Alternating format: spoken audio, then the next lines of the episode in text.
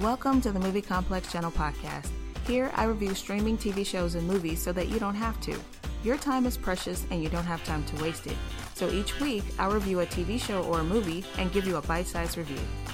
Now let's jump into the review. 게임을 거부하는 참가자는 탈락으로 처리된다. 사람이 죽었다고요! 내 말 안 들려? 이러면 안 되는 거잖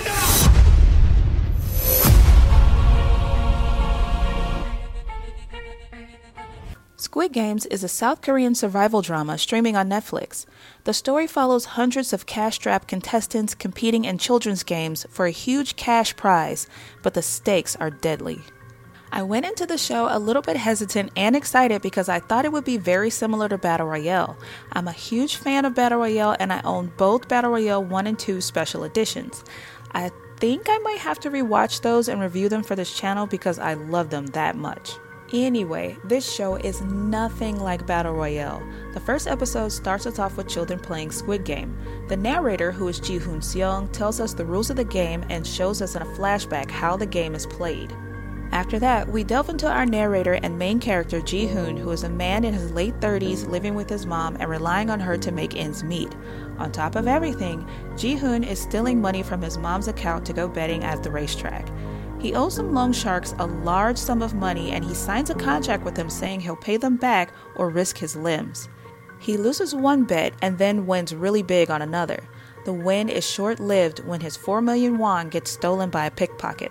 Our main character takes the money he has left and buys a birthday present for his daughter from a toy vending machine that turns out to be a toy gun lighter. We later find out that his wife is remarried because of his debt, and his presence in his daughter's life is not welcomed by her or the stepfather. Depressed, penniless, and desperate, Gi-hun plays a strange game with a businessman while waiting for the train to go home. After the game, the businessman invites Gi-hun to a contest where he can potentially win billions playing against other people. Gi-hun accepts the offer, and then our story begins. The first episode was so many things for me.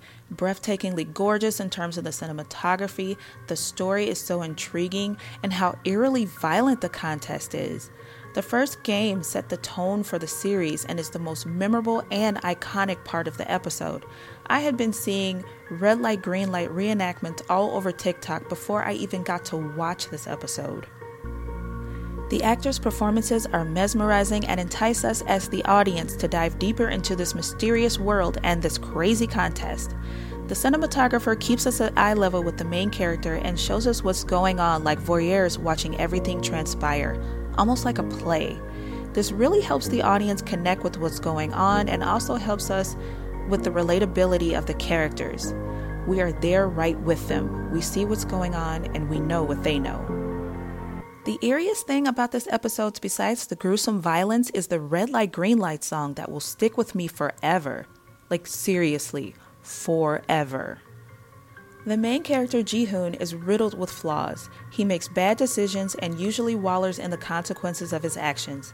He is the most miserable character of this episode, and because he's so miserable, we root for him to get a chance at happiness, even if it is the result of such a violent contest. He's now fighting for his life, literally, a chance at a real life with his daughter and mother, and a chance to finally live a debt free life. Who doesn't want that?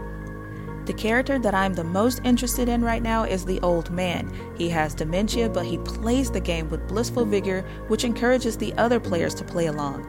The ending of the first game was an intense WTF moment and introduces us to another character that I'm dying to know more about and gives us a glimpse of the Game Island facility. I'm very excited about this show and I really want to see how it ends. I want to know more about this world and of the contest and who runs all this mess. I give episode 1 of Squid Games a no contest 10 out of 10. See what I did there? This is exactly the type of screenwriter slash author I want to strive to be, and this is the type of storytelling that I want to invest in. I will be reviewing episode 2 next Monday, and after this series, I will be reviewing the Takashi Miike film that people claim Squid Game plagiarizes. Until then, see you Monday.